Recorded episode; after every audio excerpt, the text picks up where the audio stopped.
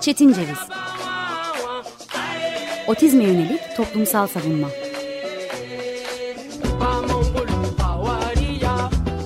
Hazırlayan ve sunan Deniz Yazgan.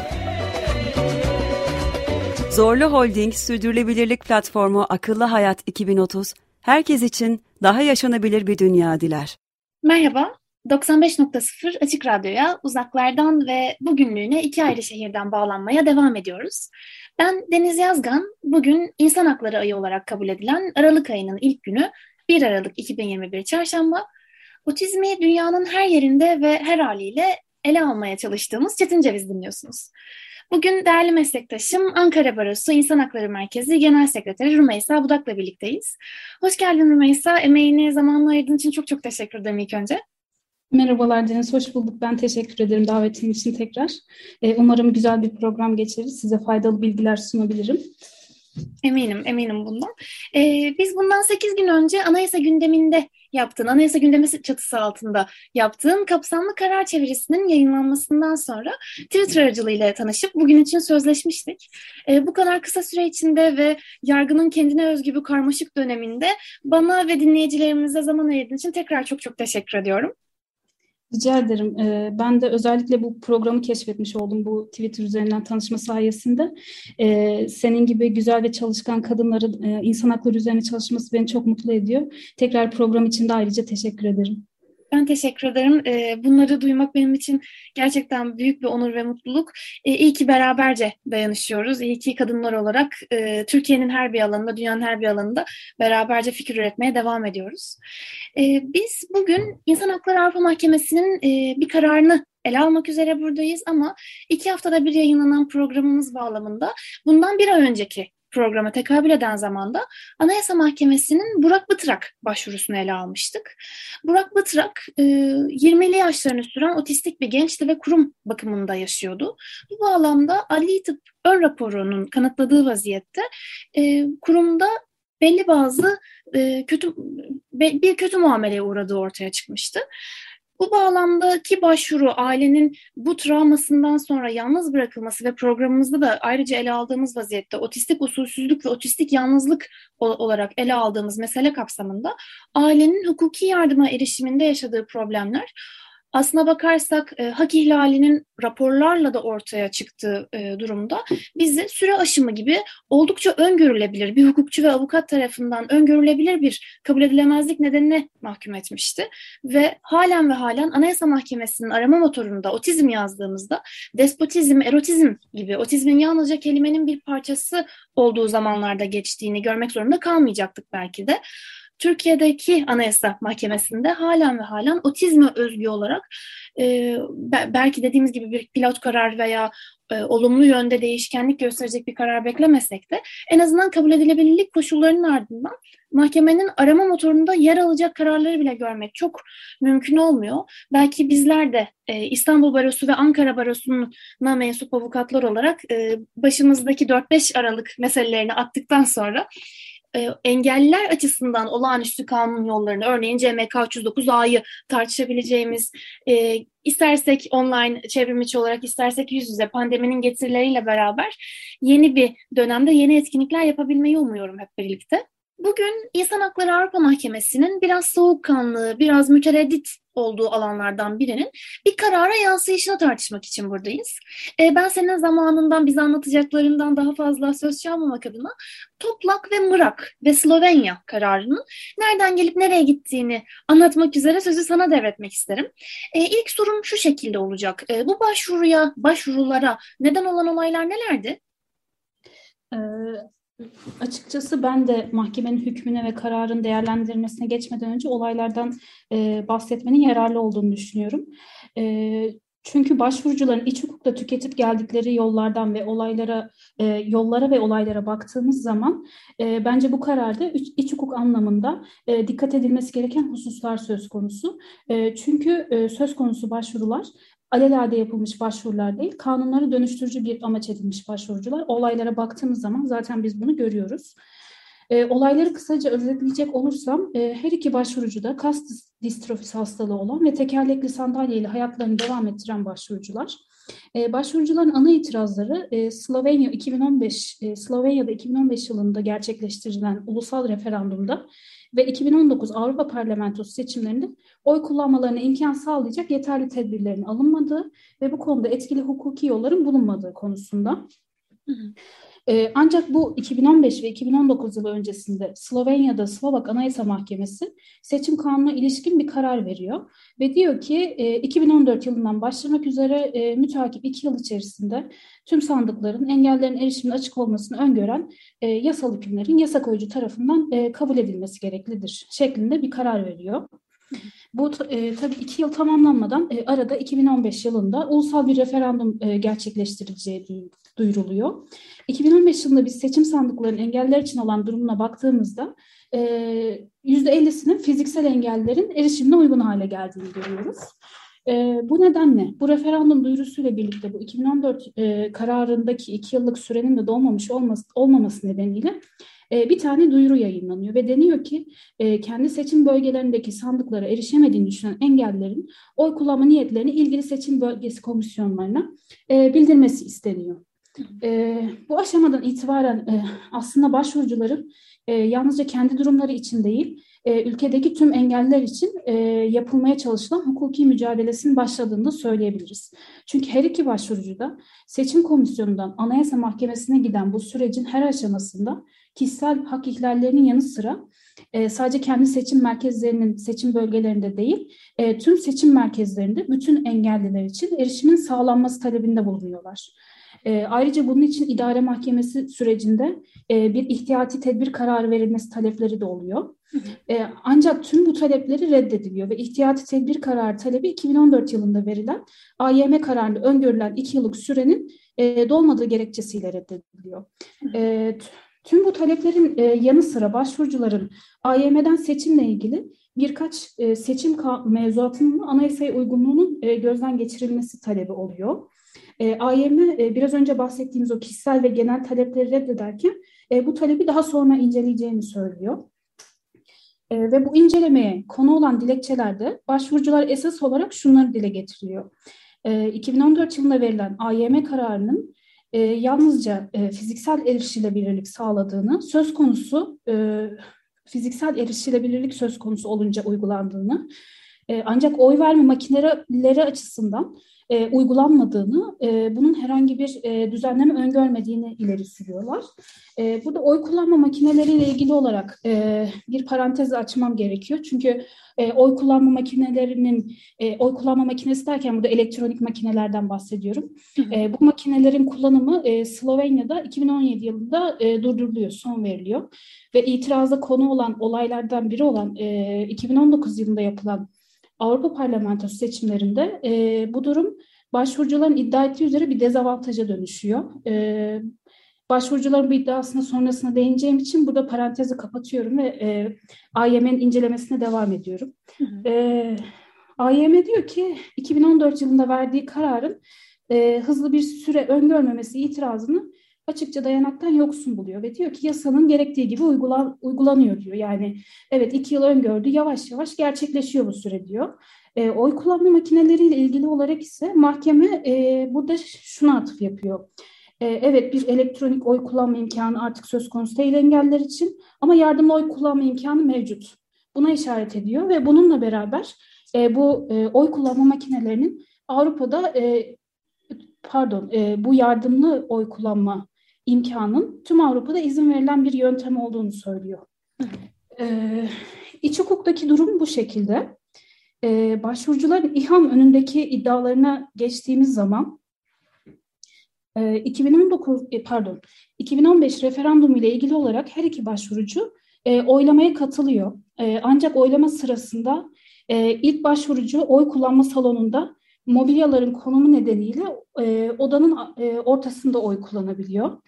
E, ikinci başvurucu ise oy kullanma merkezine giriş için e, arka kapıya rampa konulduğunu, e, ön kapıdan e, bir giriş olmadığını e, ve arka kapıya konulan e, rampadan da e, yani oy kullanma salonuna geçmek için itilmesi gerektiğini belirtiyor ve bu sürede işte beklemesi zorunda kaldığını e, ve hani kendini kötü hissettiğinden bahsediyor.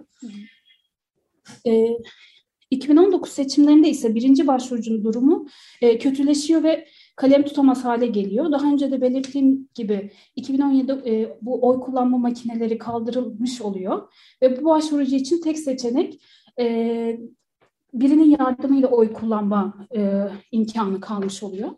Ancak başvurucu bunu istemiyor ve oy kullanmıyor. İkinci başvurucu ise e, oy kullanıyor. Ancak e, merkezlerin erişilebilir hale getirilmediğini, işte oy sandığının, e, oy kürsüsünün çok yüksek olduğunu söylüyor. E, bu aşamalarda e, 2015 referandumuna ilişkin olarak e, başvurucular genel olarak e, İHAM önünde ayrımcılık yasayla bağlantılı olarak etkili başvuru haklarının ve serbest seçim haklarının ihlal edildiğini iddia ediyorlar. E, 2019 Avrupa Parlamentosu seçimleriyle ilgili olarak ise e, serbest seçim haklarıyla bağlantılı olarak ayrımcılık yasağının ihlal edildiğini e, iddia ediyorlar. E, 2015 referandum özelinde e, İHAM e, başvurucuların etkili başvuru haklarını ihlal edildiğine e, karar veriyor ve gerekçe olarak ise tazminat verme yetkisi olmayan mahkemelerle karşı karşıya olduklarından söz ediyor. E, ancak e, olay 2019 Avrupa Parlamentosu seçimleri değerlendirmesine gelince maalesef e, üzücü oluyor. E, burada ise etkili başvuru yolu açısından birinci başvuru için yani bu oy kullanma makinesi olmaması nedeniyle tırnak içinde seçimi e, boykot eden başvurucu için e, etkili başvuru hakkının ihlal edilmediğine hükmediyor. Gerekçe olarak ise bu e, başvurucuların Anayasa Mahkemesi'nden e, seçim kanunun e, anayasaya uygunluğu denetimi istedikleri o başvurularda AYM'nin e, bu m, oy kullanma makinelerinin durumunu incelediğini atıf yapıyor. E, ikinci başvurucu açısından ise e, burada e, 2015'te e, etkili bir hukuk yolu olmadığını söylerken e, burada ise şunu diyor. 2016 yılında e, Slovenya'da e, ayrımcılığa karşı koruma yasası yürürlüğe girmiştir ve bu yasa bir e, tazminat yolu öngörmüştür. Ancak ikinci başvurucu bu yola başvurmamıştır 2019 Avrupa Parlamentosu seçimi için. Bu nedenle de e, iç hukuk yolunu tüketmemesi nedeniyle e, ihlal bulmuyor. E, burada ikinci başvurucu için. E, genel olarak e, özetlemem gerekirse çünkü başvuru e, aşamaları biraz karışık. E, onun için ara ara hep e, özet veriyorum. 2015 referandumu için e, her iki başvuru için, başvurucu için etkili başvuru hakkının ihlal edildiğini ancak 2019 e, Avrupa Parlamentosu seçimleri için birinci başvurucunun e, başvuru için, e, oy kullanma makinesinin olmamasının bir ihlal bulmuyor. İkinci başvurucu için ise 2016'da iç hukukta çıkan ayrımcılığa karşı koruma yasasına atıf yapıp iç hukuk yolunun tüketilmediğini söylüyor. Hı hı. Ee, başvurucuların serbest seçim hakkıyla bağlantılı ayrımcılık yasağı e, ihlali, ihlali iddialarına geldiğimizde ise e, 2015 referandum açısından başvurucuların bir takım e, tatsız olaylar yaşamasına rağmen oy kullandıklarına ve bu yüzden ihlal olmadığını hükmediyor. Tekrar burada araya giriyorum. E, 2015 yılında başvurucular her ikisi de oy kullanmıştı. Ancak biri e, odanın ortasında oy kullanmıştı. Hatta odanın ortasında oy kullanırken e, Facebook'ta resimlere yayınlanmış vesaire öyle bir durumda oluyor. İkinci başvurucu başvurucu ise e, arkadan giriş yapmıştı seçim bölgesine rampadan çıkmak için beklemişti vesaire. İHAN burada diyor ki evet bir takım tatsız olaylar yaşanmış. Ancak buna rağmen oy kullanıldığı için burada e, serbest seçim hakkıyla bağlantılı olarak ayrımcılık yasağının e, ihlali olmadığını hükmediyor. 2015 referandumu için. E, 2019 Avrupa Parlamentosu seçimleriyle ilgili yalnızca ilk başvurucunun itirazını inceliyor. İkinci başvurucu için yukarıda da e, bahsetmiştim, biraz önce de bahsetmiştim. Bu ayrımcılığa karşı koruma yasasına göre tazminat yoluna başvurulmadığı için iç hukuk yollarının tüketil, tüketilmediğini söylüyor. E, burada şöyle mahkemenin önceki içtihatlarına bir e, giriş yapacak olursam senin daha iyi bildiğin üzere mahkemenin e, engellilerle ilgili verdiği e, işte Samlısoy kararı, Enver Şahin kararı e, buralarda hep e, İHAM'dan biz engelliler söz konusu olduğunda şunu görüyoruz e, kaçamak cevaplar veriyor ya e, iç hukuk yollarının tüketilmediğine ya da devletin e, buna bütçesi yetmeyeceğine e, yönelik kararlar veriyor. Yani e, bu olayda da olduğu gibi yani bir şekilde oy kullanmış. Hani e, bu onun için e, ihlal teşkil etmez şeklinde bir e, yaklaşımı oluyor. E, açıkçası bu karar da Sanlısoy ve Enver Şahin kararı arasında bir karar bence. Burada küçük bir bilgi vermek gerekirse bu e, Sanlısoy kararında e, otizmli bir başvurucu eğer yanlışsam lütfen düzelt beni. Hayır hayır doğrudur evet. Hı hı. E, bir e, okula gitme süreci oluyor yani annesinin iç hukukta verdiği bir mücadele oluyor. İşte hiçbir okul kabul etmiyor e, vesaire. En sonunda bir okul kabul ediyor. E, sonrasında işte İHAM'a başvuruyorlar. E, burada bir hani ihlal olmadığını söylüyor. Yani nasıl olsa bir okula gidiyor şeklinde e, bir yaklaşım e, belirliyor. Hı hı. Ee, Enver Şahin'e baktığımızda da burada omurilik felci geçiren e, bir üniversite öğrencisi söz konusu. E, onun üniversite hayatıyla ilgili bir karar. E, burada da insan e, engellerin insanlık e, onuru üzerinde bir değerlendirme yapıyor ve bir e, threshold eşik belirliyor yani insanlık evet. onuru aşılmış mı aşılmamış mı? E, bu kararda da aslında biz e, bu ikisinin ortasını görüyoruz. Yani e, bir yandan diyor ki evet hani burada tatsız olaylar yaşanmış ama bu insanlık onuru threshold'u aşılmamış. E, nasıl olsa bir okula gitmiş gibi nasıl olsa oy kullanmış şeklinde. Maalesef evet. Evet, e, o şekilde. Hı hı. Bu noktada insicamını bozmayacaksan bir soru sormak isterim. Tabii ki ee, lütfen. Çok önemli bir noktaya parmak bastık. Ee, Sanlısoy ve Türkiye kararıyla Enver e, Şahin ve Türkiye kararının arasında olduğunu söyledik. Enver Şahin e, aslına bakarsak gerçekten hem Türkiye bağlamında çıkmasıyla hem de İnsan Hakları Avrupa Mahkemesi'nin engelli kalgısında uzun bir dönem boyunca e, stabil giden ve e, biraz da e, yavaş kalp atışları gösterirken bir anda yaşama döndüren ve engelli kalgısı bağlamında çığır açan bir karardı dönemi içerisinde. Ancak bundan sonra çıkan kararlarda e, Avrupa İnsan Hakları Mahkemesi'nin hep bir, e, bir ileri bir geri yaptığını görmüştük. E, evet. Bu noktada arada kalmış olduğunu öğrenmek e, iki bakım iki aşamada problematik. E, kimi zaman e, toplak ve mırak dediğimiz gibi bu V eki bağlamında e, dosyalar e, bazen ortak başvurucularla yapılıyor. Farklı soyadlarına sahip ortak başvurucular başvurucuların dosyaları oluyor. Burada e, durumun bu olmadığını ikin, birinci ve ikinci başvurucu diye e, söz edişinden de anlıyoruz. Ama belki de şunu konuşmak gerekir kararla birlikte. Pilot karar olmaya ne kadar yakın veya ne kadar uzak veya İnsan Hakları Avrupa Mahkemesi bu konuda pilot karar vermeye ne kadar yakın? Yani açıkçası e, ben şu an yakın olduğunu düşünmüyorum. Sen de dediğin gibi bir ileri bir geri e, şu an yani bir pilot karar verip de e, devletler şunu uygulasın, tüm başvurucular için e, şu önlemleri alsın. Kendisinin de kafası karışık olduğu için e, buna hazır olmadığını düşünüyorum. E, bu noktada pilot e, zaten e, sonunda da geleceğim. E, yapılan e, eleştiriler de bu yönde. Yani net bir çizgi çizilemediği için, net bir tavır alınamadığı için aslında regresif yani geriye e, giden kararlar veriyor e, engelliler açısından. Bu noktada ben bir pilot karar şu an için e, öngörmüyorum bu konuda. Katılıyorum, katılıyorum. Ee, ben son e, bu olayla ilgili mahkemenin değerlendirmesine bu birinci başvuru için oy kullanma makinesi meselesini de e, söyleyip e, istersen değerlendirmeye geçelim. Tabii. E, onu da mahkemenin değerlendirmesini e, atlamayayım. E, birinci başvurucu için e, oy kullanma makinelerinin olmaması nedeniyle e, ve de yanında başkasıyla beraber oy kullanmayan e, başvurucu için bu işte seçimi tırnak içinde boykot eden başvurucu için İHAM diyor ki Slovak AYM'sin değerlendirmesine birebir katılıyorum. E, onun inisiyatifindedir. Ve diyor ki başvurucunun hiç oy kullanmama e, durumu yok. Her ne kadar başkasının yardım gerekse de kendine bir seçenek sunulmuş. Hatta bunun getireceği olumsuz sonuçlar iç hukukta ceza hükümlerince de koruma altına alınmış diyor. Yani işte e, gizliliğin ihlali gibi onlara atıfta bulunuyor. Dolayısıyla burada serbest seçim hakkıyla bağlantılı bir ayrımcılık yasağı ihlal edilmemiştir diyor. Ve buradan da ihlal bulmuyor. Yani burada e, tüm başvuruda, her iki başvuruda da ihlal bulduğu tek şey e, 2015 yılında etkili bir başvuru hakkının olmaması. Hı hı. Onun dışında herhangi bir e, ayrımcılık yasağı, seçim hakkıyla ba- bağlantılı bir ayrımcılık yasağı e, ihlali bulmuyor. E, kararın hüküm kısmı bu şekilde.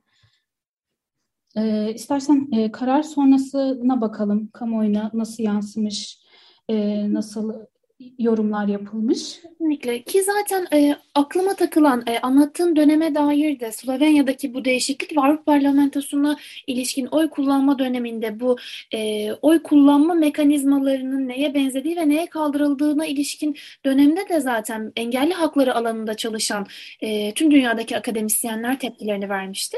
Ama benim merak ettiğim noktalardan bir tanesi de şu.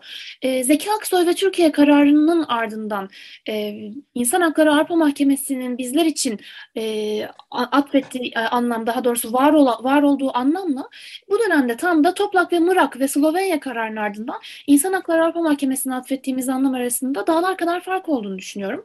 Ve e, biz hukukçuların da İnsan Hakları Avrupa Mahkemesi'ni bazen tek atımlık kurşun olarak düşünüp bütün umutlarımızı oraya bağladığımızı da görebiliyorum. E, İHA'nın dışındaki insan hakları koruma ve denetleme mekanizmalarının ve aynı zamanda e, biraz önce senin de söz ettiğin akademideki, öğretideki kişilerin oy hakkında bakış açısı bu kararla paralel mi değilse nasıl şekilleniyor onu çok öğrenmek isterim gerçekten. Evet, e, şöyle bir şey var. Açıkçası ben e, tabii bu karardan sonra biraz blogları da okudum, hukuk bloglarını. E, başvuruculardan eğer telaffuzum yanlışsa affola, Istok Mirak e, bu kararı aldıktan sonra e, şöyle bir açıklamada bulunuyor. Bu arka kapıdan giren başvurucumuz hı hı. diyor ki e, zaten ilk başvurucu vefat ediyor ve onun yerine e, yeğeni devam ediyor. Yeğeni de aynı zamanda e, engelli hakkı çalışan Slo, e, Slovenya'da bir üniversitede profesör. Ah. E, bu e, bu Mirak diyor ki İHA'nın gözünde biz ikinci sınıf vatandaşız diyor. Yani e, sen ikinci kapıdan girdin de tamam ne oldu demeye getiriyor. E, bu işte hukuk profesörü ise bu e, davaya devam eden birinci başvurucu vefat ettikten sonra şöyle bir ifade kullanıyor. E, engellerin en zor ol, olduğu şeyin e, duygularını başkalarına açıklama olduğunu söylüyor. Ve bu oy kullanmanın da e, aslında bir engelli için bir duygunun dışa vurumu olduğunu söylüyor. Bu bu da bunu da ilk başvurucu özelinde söylüyor. Yani bu herkesin içinde oy kullanan, işte birinin yardımıyla oy kullanan ve bunun e, aşağılayıcı bir muamele olduğunu söylüyor e, bu duyguları açıklama konusunda. E, bu konuda uluslararası hukuk ve engelli hakları hukuku çalışan profesörlerin e, bu kararla ilgili yazdığı yazılara ve blog yorumlarına baktığımızda ise e, Avrupa mahkemelerinin engelli hakları ile ilgili içtihat temelinde geriye giden biraz önce de bahsettiğim regresif kararlar verdiğini e, söylüyorlar ve bunun da bunu da onlardan biri olarak görüyorlar e, erişilebilirlik konusunda bu noktada e, biz de şunu söyleyebiliriz. E, burada mahkemenin dikkat ettiği hükümet neyi uygun görüyorsa odur. Yani tamam kanun çıkarmış işte bir şeyler yapıyor. iki yılda yapacak ama yapacak sonuçta. Ama şu soru sorulmuyor. Engeller için en iyisi nedir sorusu temeli alınmıyor. Dediğim gibi hükümet bazlı, devlet, üye devlet bazlı gidiyor. E, ve bu noktada da hocalar şunu atıf yapıyor. Engelli hakları çalışan hocalar. E, özellikle BM engellerin haklarına dair sözleşmeye atıfta bulunuyorlar ve e, oy kullanma ve kamu hizmetlerinden yararlanma noktasında bu sözleşmenin öngördüğü siyasal ve kamusal yaşama eşit katılım ilkesinin e, BM'ye üye devletlerce izlendiğini ancak İHAM'ın bunu benimsemekten imtina ettiğini söylüyorlar. E, böyle bir eleştiri getiriyorlar. E, bu noktada e, yayınımızın da sorusuna gelecek olursam engellerin oy hakkı bağlamında maalesef bir geliş e, gelişme vardır diyemiyoruz. Maalesef. Evet, hatta belki durma vardır da diyemeyiz. Dediğim gibi e, iki ileri bir geri e, bir şekilde ilerleyen ama genel olarak baktığımızda yani bu yaşayan işte e, enstrüman diyoruz sonuçta bir sözleşme ama bir türlü günceli yakalayamayan e, bir anlayış olduğu için bence bir anlamda da gerileme söz konusu olarak görüyorum ben burada. Kesinlikle katılıyorum. Bununla beraber aslında e, Mırak için özellikle yani arka kapıdan itilerek veya taşınarak girme, bir mekana, bir e, devlet kurumuna girme bakımında Türkiye ile ortak bir bakış açısının da olduğunu düşünüyorum Slovenya'nın yaptığım çalışmalar bağlamında ve bunu İnsan Hakları Avrupa Mahkemesi'nde onayıcı olmasını büyük bir şokla karşılıyorum aslında. Zira bir insanın derdest edilerek bir noktadan bir diğerine götürülmesinde kişi engelli ise e, bir beis görmüyor İnsan Hakları Avrupa Mahkemesi halen ve halen. Bu bağlamda e, özellikle kendi namını diyeceğim, kendi prestijini İHAS 5 bağlamında tutulma hali bağlamında verdiği kararlarla yenileyen bir e, mekanizmayken, bu bağlamda yaşamını e, dışa vuran bir mekanizmayken söz konusu engelli olduğunda İnsan Hakları Avrupa Mahkemesi'nin halen engelli kişiyi niteliksiz kişi olarak görmesinin çok çok büyük bir problem olduğunu düşünüyorum. Çünkü siyasi irade beyanının en temel şekillerinden biri olan oy kullanma eylemliliğini diyeceğim. Engelli için içinin doldurulmasına çok da gerek bulunmayan seremonik bir uygulama olarak öngördüğünü de e, biraz radikal biçimde dile getirmenin gerekli olduğunu düşünüyorum aynı zamanda. Çünkü artık İnsan Hakları Avrupa Mahkemesi e, tutumunu tamamen değiştirmiş durumda. Adeta bir karar sonu canavarı ile bununla birlikte ama gibi bağlaçlarla kararların anlamlarının seyreldiğini görüyoruz. Aynı şeyin bu karar bağlamında da söz konusu olduğunu söylemek mümkün. Tıpkı daha demin çok isabetli bir şekilde söylediğin gibi İnsan Hakları Avrupa Mahkemesi'nin artık devletlerle, bireylerden daha ziyade devlet, devletlerle daha çok empati kurduğunu görüyoruz ve İHA'mın e, patriarklara özgü davranışlara biraz göz kırptığını da endişe verici bir şekilde anlamış oluyoruz. Dediğimiz gibi bu e, yayının başlığı bağlamında engellilerin, engelli bireylerin oy hakkına ilişkin bir gelişme olduğunu söylemek maalesef ki mümkün değil. Evet, kesinlikle öyle. E, son bir şey ekleyeyim. Dediğim gibi birkaç e, post okudum bununla ilgili. E, bir tane e, şu an tam adını hatırlamıyorum ama yine Engelli Derneği. Orada da e, engelli başvurucuların e, İHAM önünde derdest e, başvuruları var. Bu karardan sonra bayağı büyük bir hayal kırıklığına uğramışlar. İşte benim de şu konuda vardı. İşte görme engelli vatandaşın başvurusu varmış. E, onun dışında yine e, tekerlekli sandalyeyle hayatını devam ettiren engeller hani kesin bizim için de reddedecek diye. Aslında bu çok üzücü bir olay. Dediğin gibi hani biz e, son adım olarak görüyoruz e, İHAM'ı. E, ama e, bazı şeyler e, İHAM'ın da yardımıyla bence devlet temelli çözülmeli. Ama burada dediğim gibi İHAM'ın bir e, fitili ateşlemesi gerekiyor kararlarında. Kesinlikle katılıyorum. Ee, çok çok teşekkür ediyorum değerli Rümeysa. Ee, ben çok teşekkür ederim. Umarım güzel e, bir katkı sağlayabilmişimdir küçük de olsa. Ee, ben bugün çok, çok şey öğrendim ve not alırken biraz da modere etmeyi kaçırmaktan korktum. Ee, tekrar tekrar çok teşekkür ediyorum. Ne mutlu ki bu kararları beraberce ele alarak e, belki de bu alanda hak izleme çalışmalarını da tetikleyerek belki de bu çalışmaların içinde bulunarak e, İnsan Hakları Avrupa Mahkemesi ile yeni çekişmelere girmek de mümkün. Çünkü her patriarkın e, ihtiyaç duyduğu gibi İHA'mın da bence çekişmede artık bir sorunu var. İş yükü veya dosya bağlamında dosya kontrole geçtik gibi bir nedensellikle bir bahane e, gerekçeyle karşımıza çıkmaması gerektiğini düşünüyorum e, engellinin hakkının e, tamam oldu işte edasıyla değil e, içleri tam anlamıyla doldurulamamış okullara gidip gelmek ve gün geçirmekle değil temel ve sosyal hakların tamamından hakkı ve layıkıyla yararlan, yararlanabileceğini işaret eden e, yeni muhalefet şerhleri, ardından kararlar ve kararlardan alınmış derslerle uygulamaları biliyorum ben. Tekrar teşekkür ederim Rümeysa bize bu kararı anlattığın ve aslına bakarsak Slovenya gibi hem yakın hem de belli bazı açılardan uzak bir ülkenin uygulamasına e, bizim ilgimizi çektiğin için. Rica ederim. Ben de tekrar teşekkür ederim davet için. Çok çok teşekkür ederim. Tüm dinleyicilerimize 15 gün sonra görüşmek üzere. Hoşçakalın diyoruz. Çetin Ceviz Otizme yönelik toplumsal savunma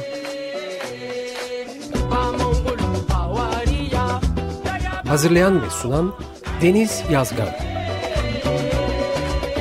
Zorlu Holding Sürdürülebilirlik Platformu Akıllı Hayat 2030 sundu.